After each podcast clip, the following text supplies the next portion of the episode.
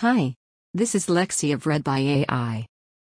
I read human curated content for you to listen during work, exercise, your commute, or any other time. Without further ado, some of the biggest green groups have cold feet over the Green New Deal by Emily Atkin from the New Republic. By now, every member of Congress should have received a very long letter about the Green New Deal. Sent by 626 environmental groups on Thursday, the letter calls on lawmakers to support the idea.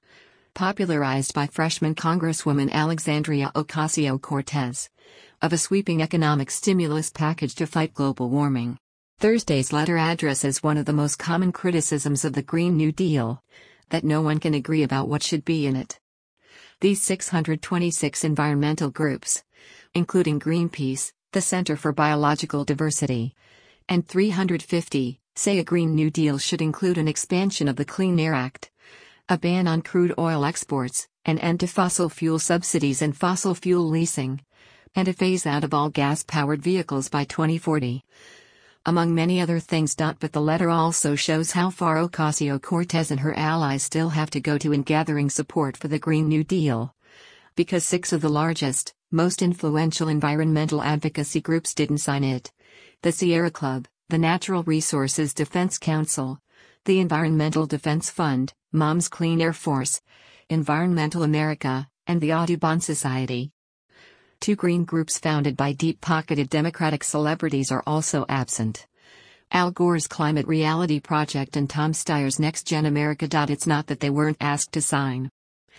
There was a big effort to get signatures, and it's great to see activists pushing for a Green New Deal with the urgency and scale climate change requires, said a spokesperson for a national environmental group that didn't sign the letter. But the details matter.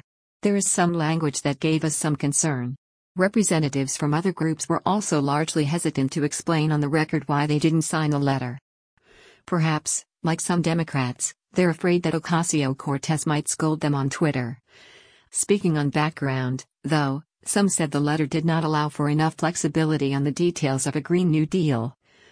Such as one section promising that all signatories will vigorously oppose a deal that includes market based mechanisms and technology options such as carbon and emissions trading and offsets, carbon capture and storage, nuclear power, waste to energy, and biomass energy. Dominique Browning, the co founder of Moms Clean Air Force, wasn't shy about putting her criticisms on the record. She noted that the letter characterized market based solutions to climate change, such as carbon taxes or cap and trade systems, as corporate schemes that place profits over community burdens and benefits. This can be true, Browning said, but equity and environmental integrity factors could be built into those mechanisms. Browning also took issue with the letter's rejection of carbon capture and storage, the technology that removes greenhouse gases from the atmosphere and stores them, either in concrete blocks or deep underground. Yes, she said, the technology is unproven and not cost effective, for now. Why at this point would we shut off research and development into any possible technological solution that might get us out of this mess? She asked. Who knows yet what will be the answer, or answers? Some non signatories sought to draw a distinction between their groups and the groups that signed the letter.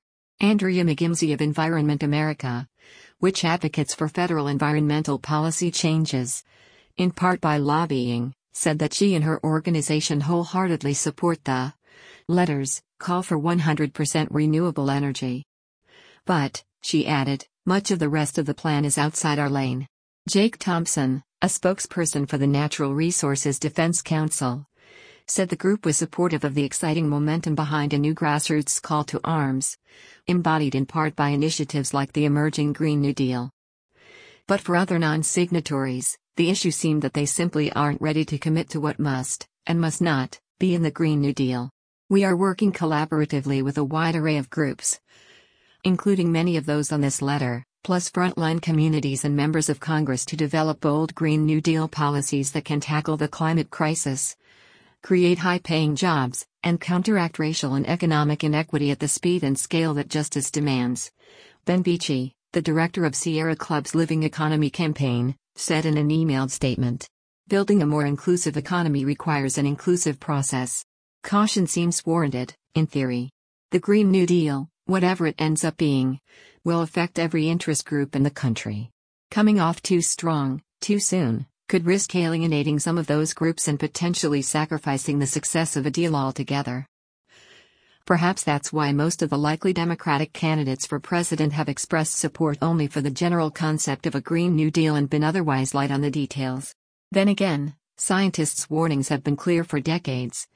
And now there's only one decade left to implement the solutions necessary to solve global warming. The nation's leading public interest groups on the environment should be leading the conversation about what those solutions should be. That doesn't mean they have to agree with the grassroots groups who signed Thursday's letter but it does mean they should be able to explain, clearly and on the record, why they don't. Thank you for listening to some of the biggest green groups have cold feet over the Green New Deal by Emily Atkin.